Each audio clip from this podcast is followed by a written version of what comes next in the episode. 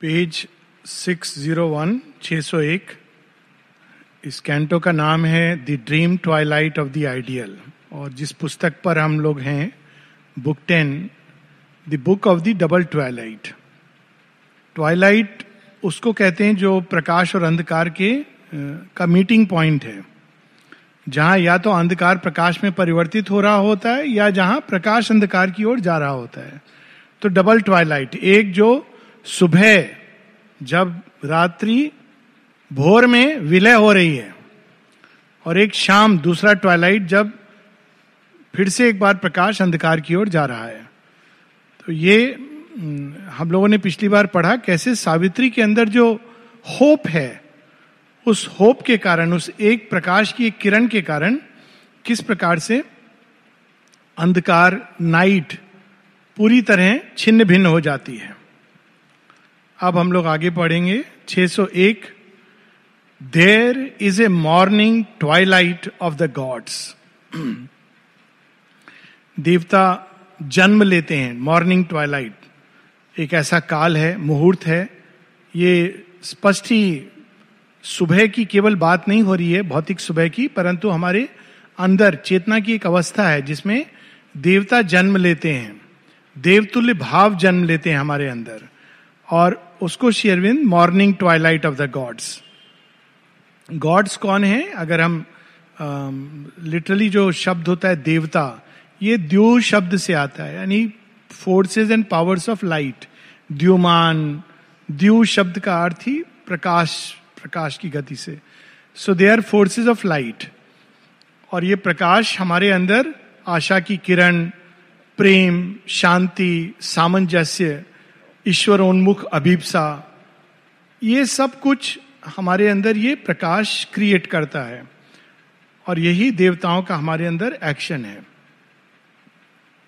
Miraculous from sleep there forms arise and God's long nights are justified by dawn देखिए शेरविंद की भाषा का perfection देखिए। Miraculous from sleep there forms arise इसमें miracle क्या है? वास्तव में ये एक मेरेकिल है कि इतनी घनी रात, अगर रात सबसे ज़्यादा घनी कब होती है? ठीक सुबह निकलने के पहले। सबसे घनी। किसी पोइट ने बड़े सुंदर ढंग से कहा है, सब नखत अमा के डूब गए, सारा आकाश तुम्हारा है। सारे चंद्रमा चंद्रमा भी लगभग विलोन तारे सारे डूब गए हैं। घर के अंदर जो लाइट्स थी स्विच ऑफ़ हो गई, आज तक रहती हैं कहीं कहीं वो एक अलग बात है। पहले चूल्हा चक्की, सब सब प्रकाश के स्रोत समाप्त हो गए। इस घने अंधकार से अचानक प्रकाश फूट पड़ता है। मानो वो बस प्रतीक्षा कर रहा था घने अंधकार के होने की। तो मिरेकुलस वर्ड इसके साथ है। जब हमको लगता है कि माँ एक जे कहती जब हमको लगता है कि एकदम अब कोई आशा नहीं है, हताशा है। When everything fails us then we must make the supreme act of faith and know that the grace will never fail us जब सब कुछ लगता है कि अब कुछ काम नहीं आएगा, उस समय हमको ग्रेस में फेथ सो इसलिए मिराकुलस दूसरी लाइन भी बड़ी सुंदर है और ये बिल्कुल वेदों से है. And gods long nights are justified by dawn nights are followed by dawn ये भी लिखा जा सकता है. लेकिन यहाँ पर शेरविंद लॉन्ग नाइट्स तो ये स्पष्ट ही केवल दिन की बात नहीं है, एक साइकोलॉजिकल अवस्था की बात है. कभी कभी एक लंबे समय तक लगता है, अंधकार अंधकार अंधकार. जीवन में कुछ भी अच्छा नहीं हो रहा है। अचानक जस्टिफाइड बाई डॉन प्रतीक्षा करो। और ये इस पर बहुत सुंदर शेयरविंद ने सीक्रेट ऑफ़ द वेदाज में इसके बारे में लिखा है। और क्योंकि वेदों में ऋषि कई बार प्रार्थना करते हैं कि हम लोग महीनों से प्रकाश की प्रतीक्षा कर रहे हैं। और आज वो प्रकाश फूट पड़ा। तो शेरविंद बताते हैं इसको कि ये जो इमेजेस कैसे आती थी, महीनों तक अंधकार में कौन रहता है? तो वो बताते हैं कि ये जो माइग्रेशन हुआ इन्वेजन नहीं, दोनों में अंतर है। जो आर्यंस थे, वो आर्कटिक एरिया में रहते थे और आर्कटिक एरिया में रशिया के बिल्कुल ऊपर वाले भाग में या आर्कटिक, जो अब तो वो आर्कटिक अनइनहेबिटेड है तो वहाँ पे महीनों दिन चलेगा। यानी रात बहुत छोटी होती जाएगी, छोटी होती जाएगी। अंत में एक टाइम आता है जिसको कहते हैं व्हाइट नाइट उस दिन दिन ही दिन रहेगा, लगभग 21 जून के आसपास। फिर वो रात शुरू होगी होते होते होते फिर एक टाइम आएगा जब दो महीने और आर्कटिक में उससे भी ज़्यादा। पूरा रात सूरज ही नहीं निकल रहा है। लॉन्ग नाइट्स फिर जब निकलता है तो पहली बार वो चार मिनट के लिए निकलता है। जिस दिन चार मिनट के लिए सूर्य निकलता है तो सेलिब्रेशन होता है। वो फेस्टिवल है उनके यहाँ। क्यों? क्योंकि आज सूर्य निकला। तो यहाँ उसका वर्णन है। ये वेदों में भी इसी इसी, इसी बात को कहा गया है। और ये हम लोग सबके लिए एक बहुत ही स्मरणीय बात है। And gods long nights are justified by dawn अब एक और इसमें बड़ी अद्भुत बात है। ये देखिए शेरविंद की वाणी। शेरविंद कह सकते थे and long nights are justified by dawn but look at the perfection God's long nights किसका, किसकी वो रात है? वो रात भी भगवान की है। ये हमारे शास्त्रों में ये आता है, ये कि तीन महीने के लिए विष्णु भगवान अचानक गायब हो जाते हैं, सो जाते हैं। ऐसी नींद में सो जाते हैं कि उनको कोई जगा नहीं सकता है। गॉड्स लॉन्ग नाइट्स जिसको हम कहते हैं रात है, अंधेरा है, वो भी किसका अंधेरा है? भगवान का ही अंधेरा है। There breaks a passion and splendour of new birth और इस रात्रि के बाद, जब भी कभी जैसे रात्रि में सारा हमारे अंदर जो टॉक्सिन्स हैं वेस्ट हैं, ये सब निर्मूल होते हैं। तो उसी प्रकार से जब लंबी रात गुजरने के बाद जब प्रकाश आता है तो वहाँ पर उस, उसका वर्णन कर रहे हैं there breaks a passion and splendour of new birth यदि प्रतीक्षा हम करें तो अचानक हम देखते हैं कि हमने एक ऐसा बेरियर क्रॉस किया, जिसको हम शायद नहीं कर पाते। तो वो रात के द्वार से गुजरते गुजरते अचानक एक नई भूमि पर आ खड़े होते हैं new birth splendour and you winged visions stray across the lids heavens chanting heralds vacant dimmed space heavens chanting heralds तो अचानक फिर सब ओर से प्रकाश और एक नया जन्म। अक्सर लोग जो आते हैं योग में अंग भंग टूटे फूटे इधर उधर सब तरह से अच्छी से उनकी ठुकाई होके फिर अचानक एक न्यू बर्थ तो अरे हम कहा आ गए? ऐसा भी संसार है। इसके पहले क्या जीवन था? और उसी जीवन में जी रहे थे सांस ले रहे थे। तो वो एक एक, एक नई आशा एक नई उम्मीद। वापस उसी जगत में नहीं जाते एक नई अभिप्सा। अचानक एक नया स्वप्न उनकी आँखों में जन्म लेता है। तो उसको शेरविंद कह रहे हैं चैंटिंग हेराल्ड्स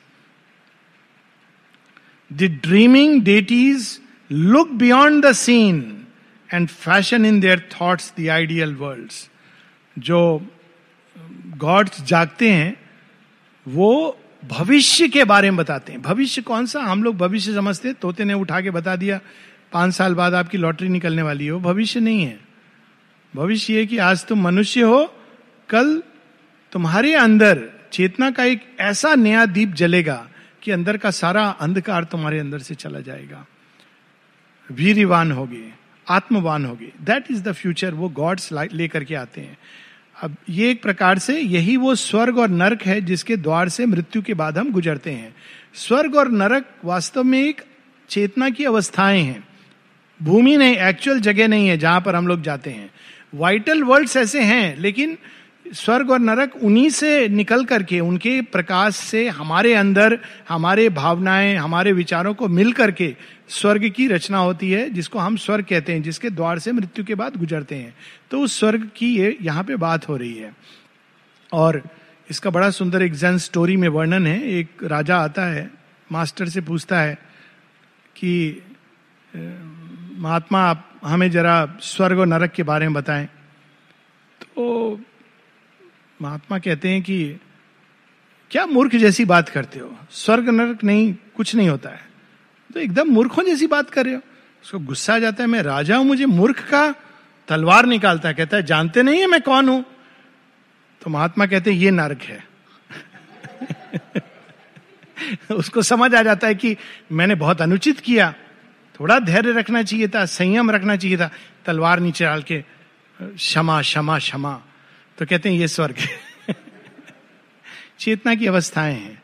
लेकिन इन अवस्थाओं के पीछे कुछ हमारा, कुछ देवताओं का, दोनों से मिलकर ये अवस्थाएँ टेम्पररी होती हैं। तो मृत्यु के बाद भी डिपेंडिंग ऑन किस प्रकार की अवस्था में हम अपने जीवन को ज़्यादातर जिए, हम इन अवस्थाओं से गुजरते हैं। क्षणिक होती हैं ट्रांजिएंट होती हैं।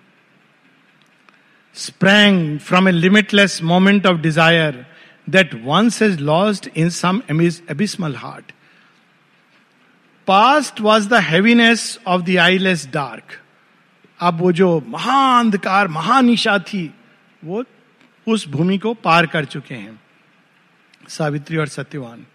And all the sorrow of the night was dead देखिए, क्या सुंदर है। सौरो दुख की उत्पत्ति कहाँ है? अंधकार में है। क्यों अंधकार में उत्पत्ति है? क्योंकि हम सत्य को देख नहीं पाते जहाँ दुख है, वहाँ सत्य नहीं है। सत्य कभी दुख नहीं देता। ये लोगों को, ये जो लोगों ने कहा ना, बड़ा कड़वा होता है, सत्य बड़ा आनंद, आनंददायक होता है। उसमें एक मुक्ति का आभास होता है, एक विशालता होती है। सत्य दुख नहीं देता। सत्य क्या है? सत्य ये कि हम दिव्य हैं। ऐसा व्यक्ति भला दुखी हो सकता है। सत्य क्या है? हमारी आत्मा चिरंतन, अविनाशी है। इसमें दुख का कैसे भाव हो सकता है? सत्य सदैव लिबरेट करता है, मुक्ति देता है, और मुक्ति कभी दुखी नहीं होती।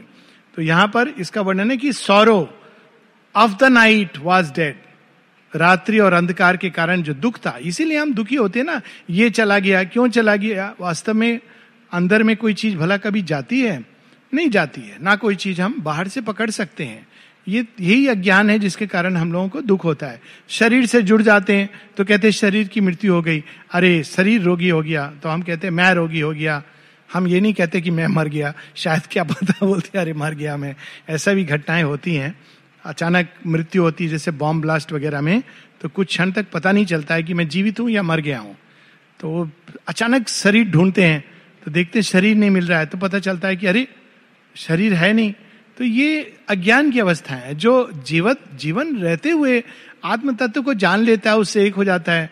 वो तो कहता है, जन्म हो या मृत्यु, मैं हूँ। Whether I live or die I am surprised by a blind joy with groping hands like one who wakes to find his dreams were true ऐसे उस अवस्था का वर्णन है कि अचानक ऐसा भान होता है कि अरे, जो स्वप्न थे, वो सच थे। अब ये कैसे भान होता है?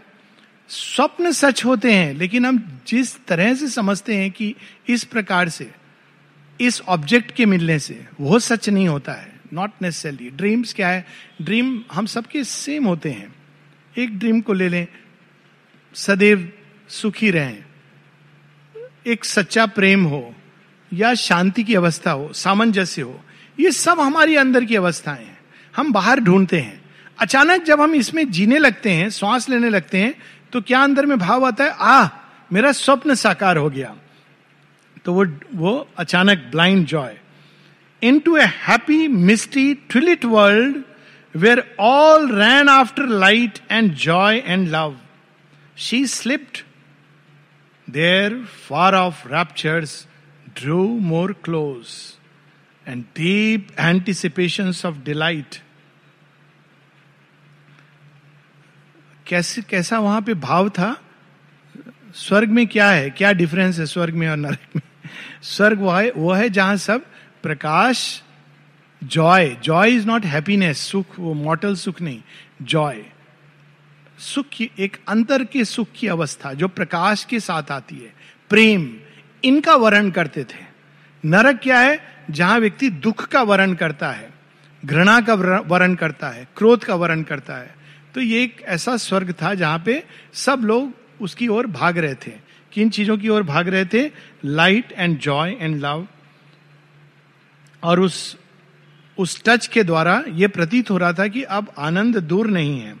For ever eager to be graced and held were never graced yet breathe strange ecstasy लेकिन ये एक ऐसा जगत है, जगत या अवस्था है जो मानव भावनाएँ, जो मृत्यु के बाद जिस जिस अवस्था में हम रहे हैं, और स्वर्ग की छाया नहीं कह सकते, पर स्वर्ग की एक प्रकार से प्रकाश का पढ़ना, ये दोनों के मिश्रण से ये जगत उत्पन्न हुआ है। और जब हम मृत्यु के बाद उस स्थान से गुजरते हैं तो क्षण भर के लिए, जैसे अभी भी जीवन में अनलेस जिसने चैत्य को रियलाइज़ कर लिया है, यही होता है। सुबह में सुख, तब आदमी बहुत कुछ अच्छी अच्छी बातें और कि उस सुख को दुख में परिवर्तन करने के लिए बहुत टाइम नहीं लगता है। एक किसी ने कुछ कह दिया, अचानक वो क्रैश हो गया। इसलिए कई बार किसी ने बड़ा सुंदर कहा है, सत्य की पहचान समय के साथ होती है। लंबे समय तक कोई चीज़ स्थिर रहती है, वो एक सत्य की पहचान होती है। यहाँ पर वो अल्टीमेट सत्य नहीं है। तो यहाँ पर वो अवस्थाएँ आती थी और चली जाती थी। A pearl winged indistinctness fleeting swam an air there dare not an air that dare not suffer too much light बहुत प्रकाश वहाँ नहीं था। एक हल्की प्रकाश की अनुभूति थी। टू मच लाइट मनुष्य नहीं सहन कर सकता है। उसको थोड़ी खुशी चाहिए। और चूँकि उसको थोड़ी खुशी चाहिए, इसलिए उसके बाद में थोड़ा गम आता है। कि मनुष्य उससे ज़्यादा सहन नहीं कर पाता। सुबह का सूर्य सबको बहुत अच्छा लगता है। मॉर्निंग वॉक सब निकल जाते हैं। किसी से बोलो आफ्टरनून वॉक के लिए चलोगे? तो कहेगा, आप तो निश्चित रूप से थोड़ा थोड़ा नहीं, पूरा पागल हो गया हो आफ्टरनून की तरह. जो आफ्टरनून में वॉक ले सके, वो सूर्य को प्यार करता है। कहते ना, जब कबीर दास के पास लोग आते थे तो उनकी जो जो मांगते थे अच्छी अच्छी चीज़ें, कई चीज़ें पूरी हो जाती थी। तो कबीरदास जी से किसी डिसाइबल ने कहा कि, आपके पास इतना कुछ है आप दे देते हो। हम बड़े खुश होकर लौटते हैं। हमें आपके साथ चलना है, इस जीवन का अनुसरण करना है। तो कबीरदास बोलते हैं आर यू सीरियस कहते हैं हाँ सीरियस कहते तो फिर तैयार हो जाओ। और बोलते क्या तैयार होना है? कहते हैं, जो घर फूके आप ना चले हमारे साथ। घर को आग लगा के आ जाओ, चलते हैं साथ में। कहते नहीं नहीं नहीं, बहुत कठिन है। ये ठीक है, ये वाला ठीक है। आपके पास हम आते हैं, थोड़ा बहुत हमको मिल जाता है। माता जी के पास गए, फूल चढ़ा दिया, माँ थोड़ी प्रस्पेरिटी दे दो, हमारे परिवार का सुख दे दो, मेरे बच्चे का एडमिशन करा दो वहाँ तक ठीक है। और जिस दिन माँ कहती है, योग करना है? अच्छा ठीक है। जो कुछ दिया था, मैं वापस ले सकती हूँ, ये कंडीशन है। माँ, थोड़े साल बाद और चलेगा नेक्स्ट लाइफ में करेंगे। तो ये ये मनुष्य की अवस्था है too much light vague fields were there vague pastures gleamed vague trees vague scenes dim hearted in a drifting age क्योंकि यहाँ कुछ भी स्थिर नहीं है अस्थाई है। सुख की भूमि है, लेकिन अस्थाई सुख की भूमि है। Vague cattle white roamed glimmering through the mist vague spirits wandered with a bodiless cry vague melodies touch the soul fled pursued into harmonious distances unseized वहाँ से आ रही थी देवताओं के लोक से। कुछ क्षणों के लिए इस जगत में मिश्रण हो रहा था उनका मानव भावनाओं से, मानव चेतना की उच्चतम अवस्थाओं से, और फिर वो चली जा रही थी। तो उनको ग्रेस्प नहीं किया जा सकता यहाँ पर, लेकिन अनुभव किया जा सकता है उनका touch. Forms subtly elusive.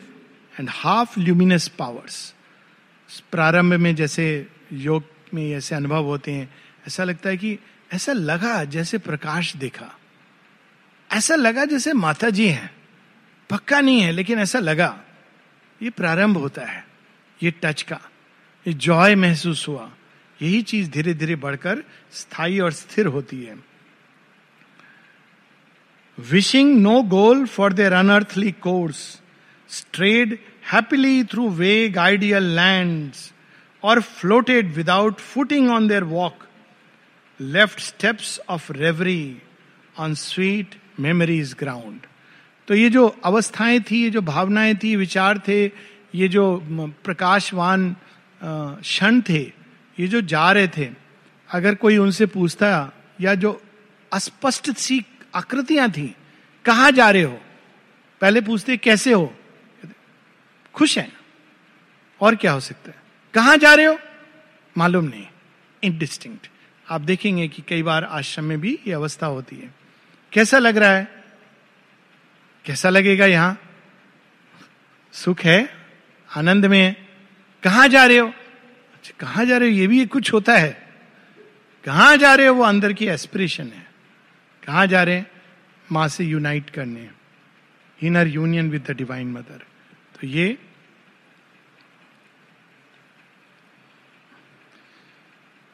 strayed happily through vague ideal lands और they passed to the mighty measure of their thoughts led by a low far chanting of the gods कुछ क्षणों के लिए ऐसे सुंदर विचार, जो पूरी तरह हृदय के अंदर प्रेरणा से भर जाएँ। ए रिपिल और वो कह रहे हैं low far chanting of the god जैसे कभी कभी होता है ना कि दूर हम लोग कुछ सुनते हैं, कहीं मंत्र चैंटिंग हो रही हो तो हमारे अंदर भी उसको गुनगुनाने का भाव जाग उठता है। तो ये कहाँ से आ रहे थे ये विचार? वास्तव में कहीं देवताओं की वाणी, देवताओं का आपस में देवताओं के स्पंदन वाइब्रेशंस और वो अचानक इस भूमि पर आकर के, इस प्रकार के प्रकाशवान विचार प्रकट कर रहे थे। A ripple of gleaming wings cross the far sky birds like pale bosomed imagination flew with low disturbing voice of desire and half heard lowings drew the listening ear as if the sun god's brilliant kind were there hidden in mist and passing towards the sun ये भी पूरी Vedic image है। और ये पूरा जो, अब जो पार्ट है, ये ज़्यादातर डिस्क्रिप्टिव है उस स्थान का, भूमि का, या उस अवस्था का।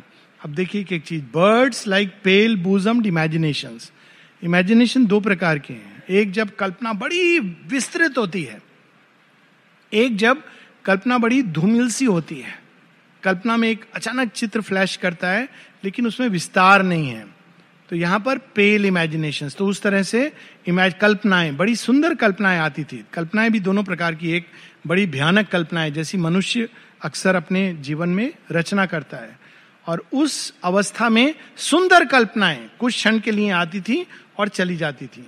दूसरा वर्णन है लोइंग्स हाफ़ हर्ड लोइंग्स लोइंग जो गाय होती है, उसकी ध्वनि, मुँह, इसको लोइंग कहते हैं।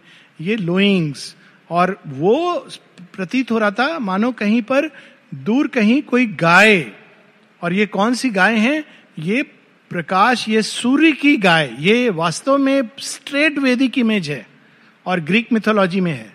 कैटल ऑफ़ द सन और ये सिंबॉलिक है। ये वो वाली गाय नहीं है, लेकिन जब प्रकाश की संतानों को देखते हैं विजन में तो कई बार वो गाय का रूप लेती हैं। इसीलिए भारतवर्ष में गाय को सीक्रेट कहा गया, क्योंकि वो अपने आप में सिंबल में सीक्रेट है। तो जब प्रकाश के संतान को देखते हैं तो गाय के रूप में देखते हैं। जब सामर्थ्य को देखते हैं, समृद्धि को देखते हैं तो हाथी के रूप में देखते हैं। जब शक्ति को देखते हैं, गति को देखते हैं तो घोड़े के रूप में देखते हैं।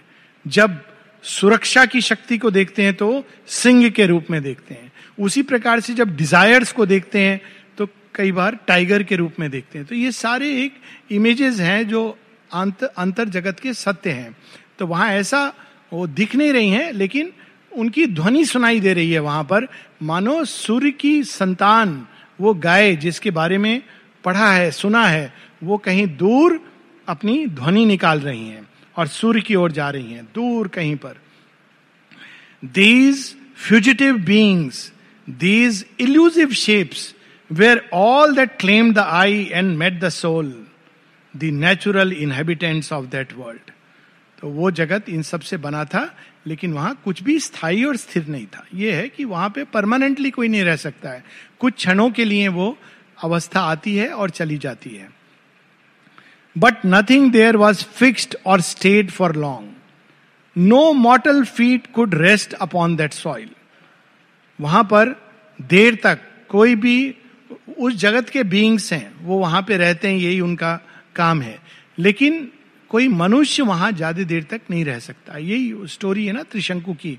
वो जाता है और वहाँ स्वर्ग के देवता कहते हैं अलाउड नहीं है। तो वापस आ जाते हैं। विश्वामित्र कहते हैं अलाउड कैसे नहीं है? मैं भेज रहा हूँ।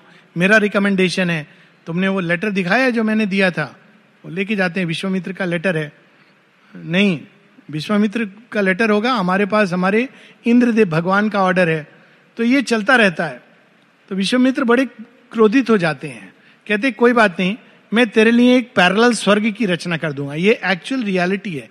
एनेक्स शेरविंद लाइफ डिवाइन में भी इसकी मन, मनुष्य अपने विचारों और भावनाओं से एक पैरल स्वर्ग और नरक की रचना करता है। और उसमें वो रह सकता है। वो यथार्थ नहीं है। स्वर्ग की रचना उसमें अगर वो रहने लगे तो उसका परिणाम, उसका जो दुष्परिणाम ये है कि वो फिर आगे नहीं बढ़ेगा, इसलिए ये अस्थाई है। और नर्क में रहने लगे तो उसका दुष्परिणाम यह कि अकारण वो दुख में डूबता रहेगा। माता जी एक जगह बताती हैं कि ऐसे ही कोई व्यक्ति बहुत समय तक एक अपने ही बनाए हुए नर्क में निवास करता था।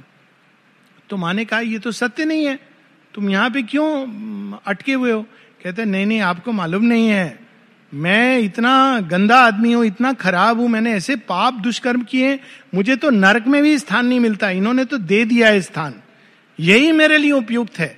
माँ ने कहा, भैया, ये सब, तुम इससे बाहर निकलो this is not the reality ये तुम्हारा ही रचना किया हुआ है। तो कई बार जब हम लोग पढ़ते रहते हैं ना इन चीज़ों के बारे में तो हमारा मन रचना कर लेता है। और कई ऐसे रिलीजन है, जिसमें बड़ा भयानक डिस्क्रिप्शन है। तो मृत्यु के बाद हम कुछ क्षणों के लिए या कभी कभी लंबे क्षणों के लिए, क्योंकि गिल्ट अभी आज भी किसी का मेल आया था तो शेरविंद ने एक जगह लिखा है guilt has no place in yoga पाप बोध नहीं है प्रोग्रेस है। दोनों में अंतर है। पाप बोध क्या होता है? बस आदमी अंदर अंदर अपने कुंठा से ग्रसित है। प्रोग्रेस क्या होती है? पाप पुण्य के परे मुझे वहाँ जाना है। ये सीमित अवस्था है, वो असीम है, और मुझे उस तरफ़ जाना है। No breath of life lingered embodied there in that fine chaos joy fled dancing past and beauty evaded settle line and form and hid its sense in mysteries of hue क्या वर्णन है? ऐसे जैसे डांस शुरू हुआ, इसके पहले कि आप बोलते, अरे रे, देखो, वो डांस चला गया। अरे, कहा था? शायद फिर आएगा। तो ऐसी इमेजेस वहाँ पे आ रही थी, जा रही थी। सौंदर्य की आकृतियाँ। एक क्षण को लगा, अरे, कितना सुंदर! इसके पहले कि आप उसको देख पाते पूरी तरह, वो डिजॉल्व हो गया। इस प्रकार की आकृतियाँ, इस प्रकार के रूप, इस प्रकार के स्पंदन उस जगत में थे। Yet gladness ever repeated the same notes लेकिन वो स्थान ऐसा है जहाँ दुख नहीं आएगा। वही टोन जो आपको सुख देती है आनंदित करती है घूम घूम करके आ रही है बार बार आ रही है और वो प्रकट हो रही है और गायब हो रही है। And gave the sense of an enduring world there was a strange consistency of shapes and the same thoughts were constant passers by and all renewed unendingly its charm, alluring ever the expectant heart, like music that one always waits to hear, like the recurrence of a haunting rhyme. ये कई सारी जगहों पर एक वो होती है sound and light show तो उसमें क्या होता है कि वो फवारा निकलेगा म्यूज़िक के साथ। सब है यूट्यूब पर। निकलेगा फिर कोलैप्स कर जाएगा। फिर अचानक निकलेगा फिर से म्यूज़िक और वो निकला। अब दूसरे शेप का है। इसके पहले कि आप उसको एंजॉय करेंगे फिर कोलैप्स कर जाएगा। फिर निकलेगा और कोलैप्स कर जाएगा। थोड़ी देर के बाद आप बोर हो जाते हो। आपको पता है कि यही वेरिएशन चलता रहेगा। बट थोड़ी देर के लिए उसमें जॉय आता है। इसीलिए आप देखेंगे कि ये सारे जो शोज़ होते हैं, बड़े सीमित टाइम के लिए होते हैं। क्योंकि उसके बियॉन्ड ह्यूमन इससे भी आदमी बोर हो जाता है ना आफ्टर ऑल कि कुछ कोई चेंज भी एक लिमिट के अंदर है। तो यहाँ उसका है कि like a haunting rhyme one trust incessantly things never ceased skirt of world invisibly divine. एक उसके अंदर एक दिव्यता है, मोहकता है, सौंदर्य है, लेकिन ऐसा जो आया, चला गया। कुछ क्षणों के लिए स्पर्श करके चला गया। As if a trail of disappearing stars there showered upon the floating atmosphere colours and light and evenness and gleams that call to follow into a magic heaven And in each cry that fainted on the ear, there was the voice of an unrealized bliss. ये जगत मनुष्य के अंदर उस आनंद की अभिप्सा को पोषित करता है। इसका यही बस काम है। आया चला गया। आया चला गया। तो प्रारंभ में एक लंबे समय तक योग में इसी प्रकार के अनुभव मनुष्य को होते हैं। शेरविन से पूछते थे साधक तो कहते हैं ये भी बहुत है। प्रारंभ में यही आएगा, चला जाएगा। धीरे धीरे करके इससे बेटर एंड्योरिंग बाद में यह होता है कि सदैव माँ की उपस्थिति। प्रारंभ में क्या होगा? एक ग्लिम्स आया, चला गया। कुछ क्षण को ऐसा लगा, ऐसा प्रतीत हुआ। तो ये इस जगत में इस प्रकार की संभावनाएँ हैं। An adoration reigned in the yearning heart a spirit of purity an elusive presence of fairy beauty and ungrasped delight whose momentary and escaping thrill, however unsubstantial to our flesh, and brief even in imperishableness, much sweeter seemed than any rapture known. Earth or all conquering heaven can ever give.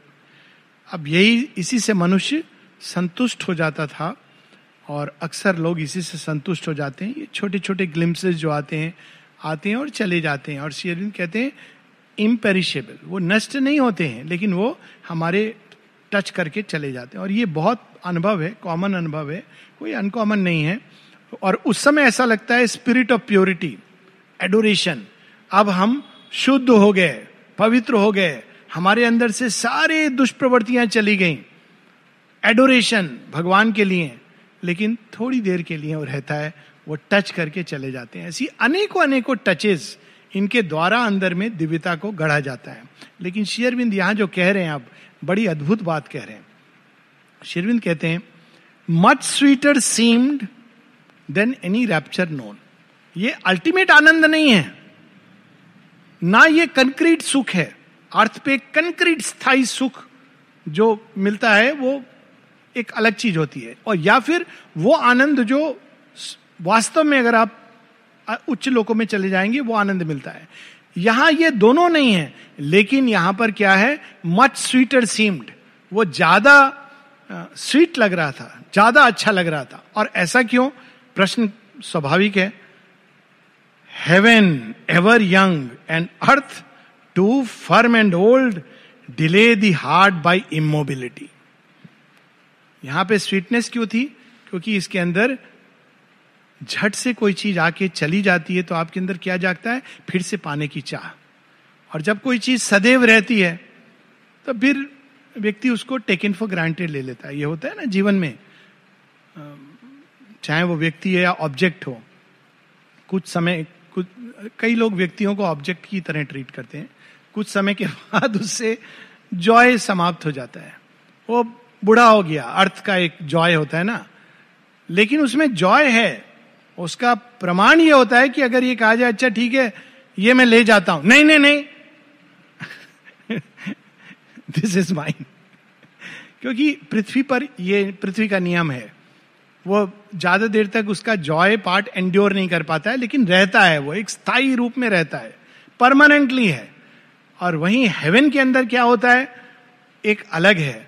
वो इतना intense है कि उसको, उसमें हम अगर रहने लगे तो हम बहुत देर तक उसमें श्वास नहीं ले पाते, स्थिर नहीं रह पाते इमोबाइल हो जाते हैं, आगे नहीं बढ़ पाते।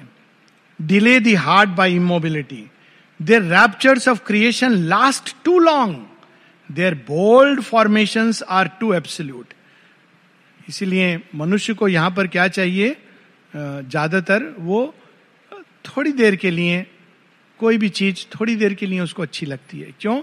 उसको बदलाव पसंद है चेंज पसंद है। माँ खाना बनाती है, इतना अच्छा खाना बनाती है, फिर भी बच्चे लोग बीच बीच में बोलते हैं, हमको पिज्जा खाना है। क्यों? क्योंकि उनको चेंज पसंद है। फिर माँ बोलती है अच्छा मैं पिज्जा सीख के बनाऊँगी।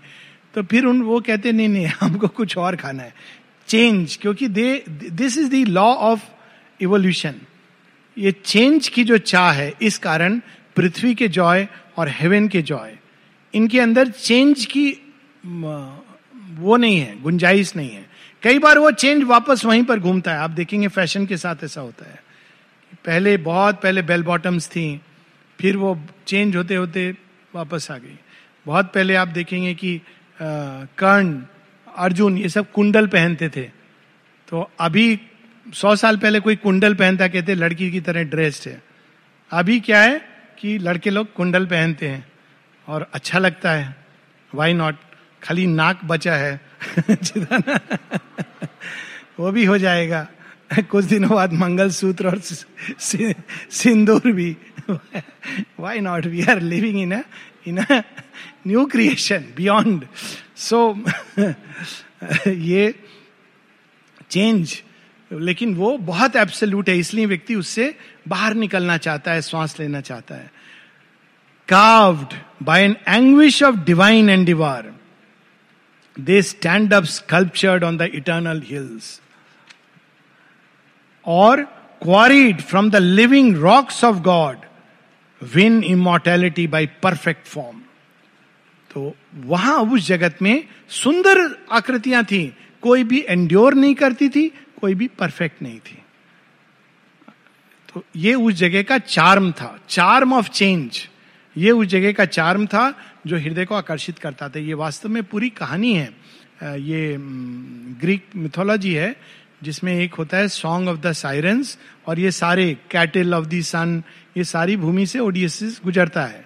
और उसको, उनकी जो गवर्निंग गॉडेस हैं, जो उनको गाइड करती हैं, वो कहती हैं ओडिसियस एथिनी, जो हमारी महेश्वरी या दुर्गा, वो कहती हैं कि देखो, तुम उस भूमि से जब गुजरोगे तो बहुत आकर्षक है, तुम जाना मत। तो अब जहाँ कह दिया जाए ना, जाना मत तो व्यक्ति को लगता है, मैं तो जाऊँगा, सुनूँगा। लेकिन वहाँ ये भी कहा है कि जाना मत, सुनोगे तो तुम बंद जाओगे। कहता है, मैं क्या करूँ? कैसे सुनना भी है? तो तरकीब लगाता है। कहता है, पहले अपने सब सेलर्स को बताता नहीं है उनको। कहता है, आप, तुम सब अपने कान में वैक्स डाल लेना पहले मेरा इंस्ट्रक्शन सुन लो, मेरे हाथ पाँव बाँध दो और मैं कितना भी चिल्लाऊँगा तुम मेरे हाथ पाँव खोलोगे नहीं। जिसने खोला, मैं हाथ खुलते ही पहले उसको खून करूँगा, मारूँगा। और तुम सब अपने कान में मोम डाल लोगे। तो कहते, क्यों? कहते, ये मेरा आदेश है। सोचते हैं, शायद पागल हो गया है। बाँध देते हैं, सब मोम डाल देते हैं। वहाँ वो सॉन्ग ऑफ़ द साइरेंस जो आकर्षक है। अब ये सुन रहा है, छटपटा रहा है, मैं जाऊँगा जाऊँगा और चिल्लाता है, मेरे हाथ खोलो, पाँव खोलो। इनको पता नहीं है, ये तो मोम डाल के हैं, इनको मालूम ही नहीं पड़ रहा है कि क्या चीज़ है जो इसको आकर्षित कर रही है। लेकिन उनको इंस्ट्रक्शन मालूम है, हाथ पाँव नहीं खोलने हैं इनके।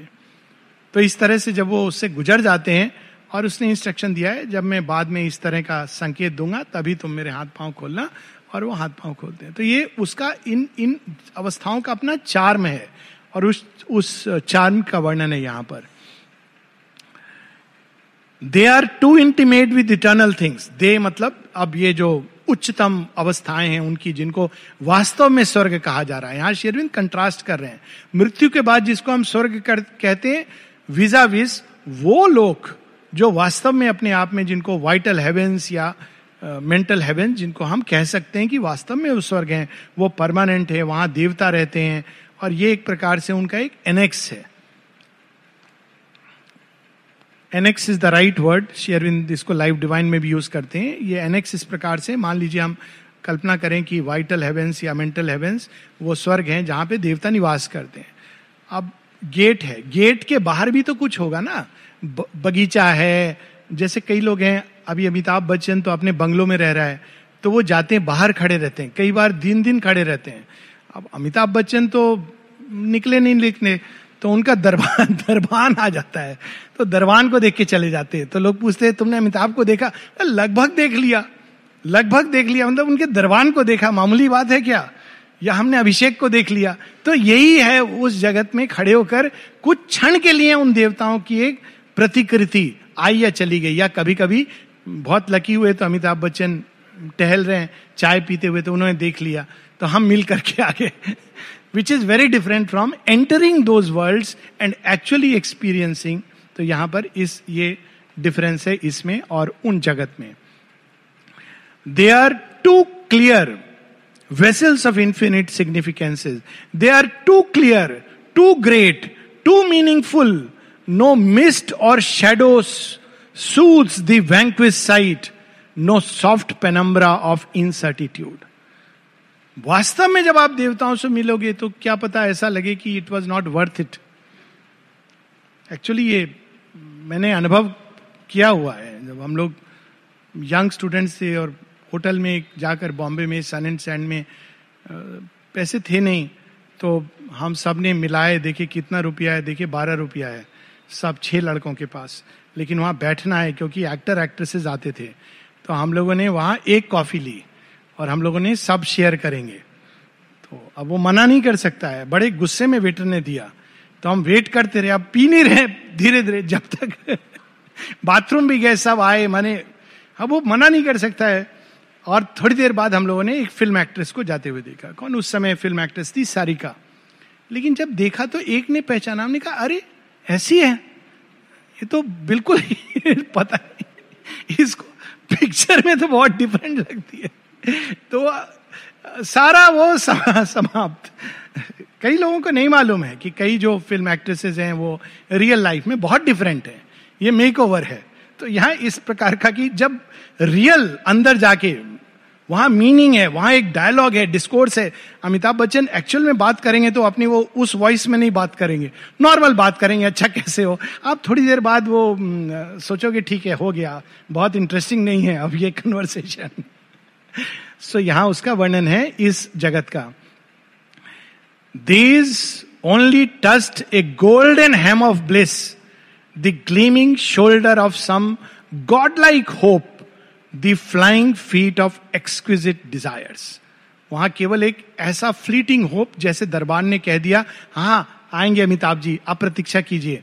थोड़ी देर आपने प्रतीक्षा की बाद में चले आए। तो ऐसा एक होप वहाँ पे इस जगत में था। On a slow trembling brink between night and day they shone like visitants from the morning star satisfied beginnings of perfection first tremulous imaginings of a heavenly world, they mingle in a passion of pursuit, thrilled with a spray of joy, too slight to tire. प्रारंभ में इसी प्रकार के अनुभव जब हम अंधकार से निकलते हैं आते हैं, चले जाते हैं। और हमको ये ग्रज नहीं करना चाहिए, क्योंकि वो जो रियल एक्सपीरियंसेस है, जो बाद में आएँगे, अगर वो आ गए तो they are too glad to tire इतना सुख भी मनुष्य बर्दाश्त नहीं कर पाता है। तो थोड़े दिनों बाद कहता है, सब कुछ अच्छा है, कुछ तो गड़बड़ है। क्योंकि उसको कल्पना नहीं कर सकता है कि सब अच्छा हो सकता है। तो कुछ गड़बड़ नहीं है तो वो अपने मन से कुछ ढूंढ लेगा। दुखी होने के लिए, क्योंकि उसका मन ये विश्वास नहीं कर सकता है। बड़ी सुंदर पिक्चर थी। लाइफ कैन बी ब्यूटीफुल और माँ बताती है कि हमको बच्चों को सिखाना चाहिए जन्म से कि सब कुछ सुंदर हो सकता है। लेकिन बचपन से हम इस भाव से बड़े होते हैं कि नहीं, हमेशा सुख नहीं रह सकता है। दुख आएगा आएगा। तो हम वेट करते हैं जैसे। ये सुख आज भी नहीं आया, कल भी दुख नहीं आया। आएगा इतने महीने, साल हो गया, दुख नहीं आया। कभी तो आएगा। ये एक सबकॉन्शियस चलता रहता है। फिर भी नहीं आता तो हम अपने आप कोई ना कोई चीज़ की रचना कर लेते हैं। ये है दुख का कारण। है नहीं वस्तुता but we get tired of too much happiness वो चेंज और वेरिएशन मनुष्य को चाहिए। लोग थे यहाँ आश्रम में जब महर्षि अरविंद हैं, उनको अंदर में उठता था हुक एमेजोन घूम के आएँगे। काम से जा रहे हो एक अलग बात है, लेकिन वो अमेजोन घूम के क्यों आ रहे हैं? Because it's it you get tired अब ये मैं उस समय की बात कर रहा हूँ जब मास अरविंद साक्षात अपने देह में अभी की बात नहीं कर रहा हूँ, पर वो एक इंसान के अंदर thrilled with a spray of joy too slight to tire हल्का सा बौछार थी वहाँ पर जॉय की, जिससे व्यक्ति थकान नहीं महसूस करता था। तीन चार लाइन और फिर रुकेंगे। All in this world was shadowed forth not limned like faces leaping on a fan of fire और shapes of wonder in a tinted blur like fugitive landscape paintings silver mist किस तरह की चीज़ें थी? स्पष्ट आकृतियाँ नहीं थी, धुंधली धुंधली थी। जैसे कभी कभी बादलों में हम कहते हैं, वो देखो, वो कौन है? सिंह को देख रहे हैं, आकृतियाँ। या अग्नि के अंदर। औरविल का जो फायर था कुछ लोगों ने देखा ना उसमें अस्पष्ट सी कुछ आकृतियाँ। आकृतियाँ अग्नि के अंदर कुछ क्षणों के लिए। अरे एक क्षण को देखा था वो क्या था? अब आप वीडियो लेंगे टाइमलेस फोटोग्राफी तो आप कैप्चर करेंगे। नहीं तो वो आया और चला गया। तो इस प्रकार के अनुभव उस जगत में हो रहे थे। तीन line and then we stop here vision fled back from the sight alarmed, and sound sought refuge from the ear surprise, and all experience was a hasty joy. सब कुछ शीघ्र अतिशीघ्र हो रहा था।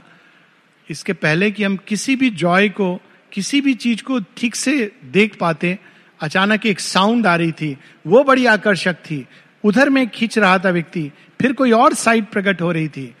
जैसे मेले में हम जाते हैं तो किसी भी चीज़ को ठीक से देख नहीं पाते। हम ये कह सकते हैं कि वहाँ पर गॉड्स का एक कार्निवाल था। देवता स्वयं नहीं आए थे, किंतु उन्होंने अपने प्रतिनिधियों को बीच बीच में बैठते थे कि थोड़ा सा मनोरंजन करो मनुष्यों का। यहाँ हम लोग रुकेंगे नेक्स्ट वीक आगे बढ़ेंगे।